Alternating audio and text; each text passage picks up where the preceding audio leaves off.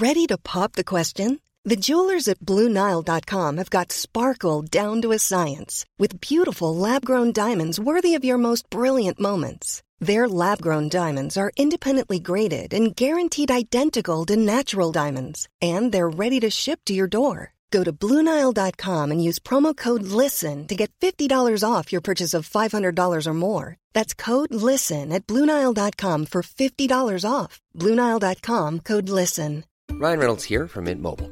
With the price of just about everything going up during inflation, we thought we'd bring our prices down. So to help us, we brought in a reverse auctioneer, which is apparently a thing. Mint Mobile unlimited premium wireless. Ready to get 30, 30, bit to get 30, bit to get 20, 20, 20, bit to get 20, 20, bit to get 15, 15, 15, 15 just 15 bucks a month. So, Give it a try at mintmobile.com slash switch. $45 upfront for three months plus taxes and fees. Promo rate for new customers for limited time. Unlimited more than 40 gigabytes per month. Slows. Full terms at mintmobile.com.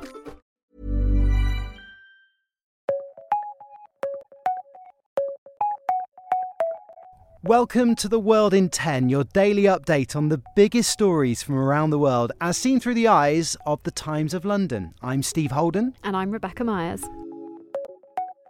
The story we're starting with has been dominating the news agenda here in the UK for almost three weeks now, I'd say. It's about a mother of two living in a very quiet village in the north of England who just went missing. And as far as anyone can tell right now, she just appears to have vanished.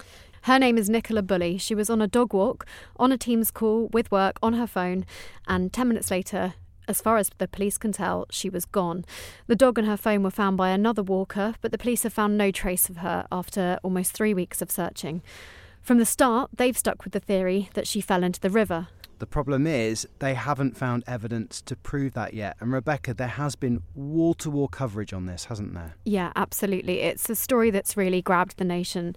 And yesterday, Lancashire Police gave a new statement on Nicola's disappearance, saying that she had alcohol issues and was struggling with the menopause. Now, this is an unusually specific detail on a case like this. Uh, the family have said that they were aware that the police were going to release the statement. They understand why the police have done it, but it has caused in some quarters a backlash. And it's this backlash and what Lancashire Police have said in this case that the Times has been exploring today as part of its lead story. And the paper's crime editor, Fiona Hamilton, has spoken to Zoe Billingham. She worked for Her Majesty's Inspectorate of Constabulary until 2021, and Fiona can explain what she said. Billingham asked why, if that information was relevant, it was not released much earlier in the inquiry. She questioned whether it would do much good in finding Nicola now, and she said the statement stopped her in her tracks. She also questioned whether such information about someone's sexual reproductive health would be released if the subject in the inquiry was a man rather than a woman. Zoe has called on Lancashire to explain their motives on this. Rebecca, this comes at a time of real crisis, doesn't it, for some police forces in the UK? Absolutely. Trust in police is very low at the moment across the country, particularly among women. Um, we've just seen the conviction of one of the worst known serial rapists in the country, um, who was a police officer. And while that is not linked to this case, that is not the same police force, it's a really important part of the context of trust in policing. And all the while, bringing this back to Nicola Bulley, there is a husband here and two girls, her daughters, who are missing their mum with no idea where she is. And her family have asked today that people end what they call the appalling speculation about her private life. I think anyone listening to this um, that reads about China and its history with protests knows that the authorities there take a very hard line when it comes to the people who are protesting. Anyone who questions the Chinese government's decision making process or its laws can often be challenged, even punished, and there's probably lots that we don't know. But take a listen to this. This is from some video that we've got on the Times website today. So, video footage has now come out of hundreds of pensioners demonstrating in two Chinese cities. They've been demonstrating against cuts to some of their key health benefits. Yeah, basically, China has spent billions on the pandemic to cover the cost of testing, etc. And they need to get that money back somehow. So they've cut state provided medical payments to the elderly. So if someone got £290 last year, they'll get £120 this year, not an insignificant drop. And one protester said, This money is very little, but to old people, it is life saving. People are not prosperous, so every little bit of money is hugely important. I guess one of the reasons this is interesting because it marks a shift from how we typically see protests and demos as something that's more suited, more associated with younger people or students, not elderly people very unusual. And it also comes off the back of those high profile protests at the end of last year against China's COVID lockdowns. In the end, as we know, the Chinese government moved away from that legislation, moved away from the zero COVID policy, but it fits into a wider pattern of events that are absolutely fascinating. Yeah, whether people in China have got a new desire to protest, maybe a newfound bravery, uh, Beijing has definitely tried to suppress these protests of elderly people, as you would expect. But could its older generation possibly reverse another controversial government decision?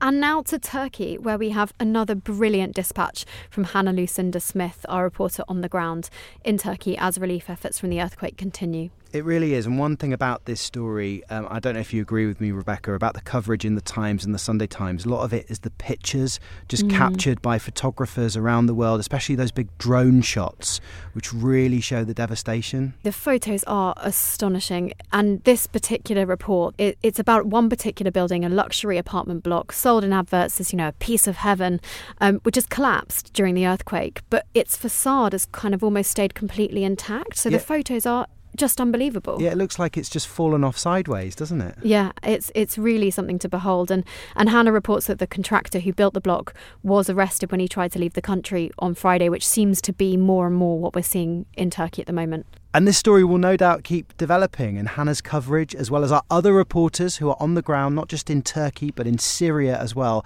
have produced exceptional reports.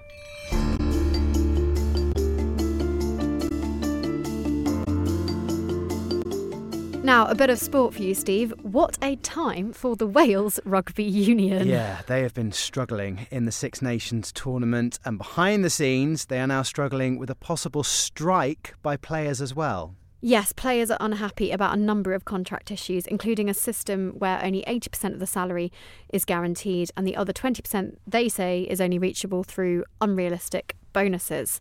Uh, former Wales captain Sam Warburton wrote a column on the Times website saying this is not just about the top players, it's actually more about the second or the third choice regional players on £50,000 who have families and mortgages and don't know whether they will have a contract at the end of the season or not. He supports the strike. Yeah, last night they had a union dinner. Some of the players walked out in protest before the starters had even been served, and it might even jeopardise the game against England this coming Saturday.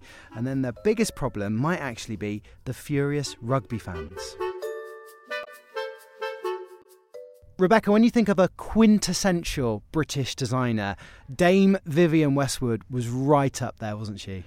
At the top, at the very, very top. Um, she was. She was a real, and I think still is a national treasure. She died last year at the age of 81, but she is a global fashion icon who, obviously, the British are, are very, very proud to call their own. And um, A-list stars from music, film, fashion worlds have all been in London, agreeing with that that particular take. They are paying tribute to her at the Southwark Cathedral, just round the corner from the offices. Um, probably should have snuck out on our lunch breaks to take a look um, for a memorial service to celebrate her life. Let's hear from the person that they're celebrating, shall we? Uh, this is an archive interview with Dame Vivienne Westwood. It's really an urban guerrilla look, but it has got certain gestures towards tribalism. And that's where the little loincloth comes in, and um, a little kilt is what I'm wearing. That's an alternative over these trousers. They've got lots of details in them, zips, and there's a strap that goes round the leg that is that looks restricting, but it's not. The outfits of the crowd are predictably amazing. Uh, she was a cultural icon. Some of the people who attended Victoria Beckham, Kate, Posh Spice, Kate Moss, one of the OG British supermodels, uh, arguably Britain's biggest rapper, Stormzy. Christina Hendricks. Uh, she played Joan in Mad Men, of course, and Helena Bonham Carter. Uh, she also wanted the church full of tartan, which was her signature print. Of course. and um, and also London Fashion Week starts here tomorrow. The whole event will actually be dedicated to Dame Vivienne with exhibitions of her work, many of the designers likely to pay tribute to her. So it's a real moment for British fashion this week. And speaking of British icons, Steve, and probably one of our, our most famous cultural exports. I mean, are you hungry? Because you will be, because fish and chips is a staple of the British diet. How do you have yours? this, I don't know if I want to necessarily admit this publicly, but I have fish cakes, which are like The posh version ma- of no, fish like a mishmash. The cheap ones that they sell for like a pound at the fish and chips. Those are my absolute weakness with Vine- loads of ketchup. Vinegar or no vinegar? Vinegar, definitely, but also ketchup. Is that awful? No, no, no. I love it. Put it all on with some mushy peas as well. Uh, Oh, of course. The reason we're talking about this is because the Times has published the seven best fish and chip shops in the UK. Uh, the one that sticks out for me, a place called Harbour Lights in Falmouth, which is a wonderful seaside town in the holiday destination of Cornwall. And I love to see Maggie's Cafe and Hastings on there. I personally think Hastings is the sort of the mecca of fish and chips in the UK. Um, it's they still land a load of catch fresh on the beach, so you can kind of walk down the road and pay a pound for a fresh fillet just cooked up straight off off the shore, which is absolutely amazing. I'm not even joking, I am hungry now. Uh, you can find the seven best fish and chip shops in the Times piece online. That's all for today. Thank you so much for joining us. And don't forget, if you're enjoying the journalism that you hear on this podcast, you can take out a digital subscription to the Times of London.